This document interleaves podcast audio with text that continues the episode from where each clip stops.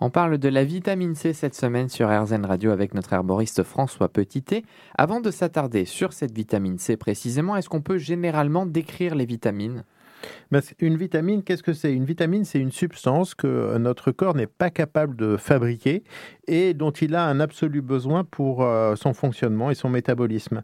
Donc, c'est des substances que nous devons absolument trouver dans notre alimentation. La vitamine C, on l'a découverte comment au départ? L'histoire de la vitamine C, euh, c'est un peu l'histoire des marins euh, qui partaient pour de longues courses dans, en marine à voile et qui avaient besoin de, donc d'emporter suffisamment de nourriture et peu de possibilités d'emporter de la nourriture fraîche. Et ces marins étaient atteints au bout d'un moment par un syndrome de fatigue, d'œdème, de troubles vasculaires divers, et notamment des saignements des gencives et la perte de leurs dents, et ça pouvait conduire à la mort par, euh, euh, surinfection.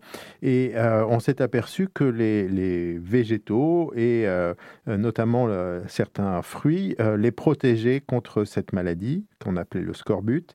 Et cette substance qui les protégeait, c'est la vitamine C qui est contenue dans les végétaux et les fruits.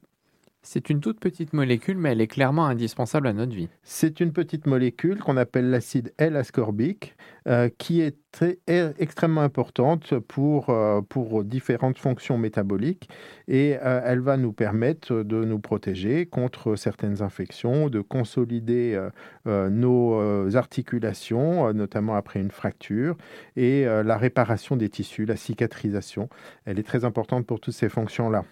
Alors cette vitamine C, la plupart des animaux sont capables de la synthétiser, mais pas l'homme et pas le singe. Et puis il y a un autre petit animal, le cobaye, qui n'est pas capable de fabriquer la vitamine C. Donc pour, pour l'homme et le singe, c'est une vraie vitamine. Pour certains animaux, ils sont capables de la synthétiser et ils n'ont pas besoin de la trouver dans leur alimentation.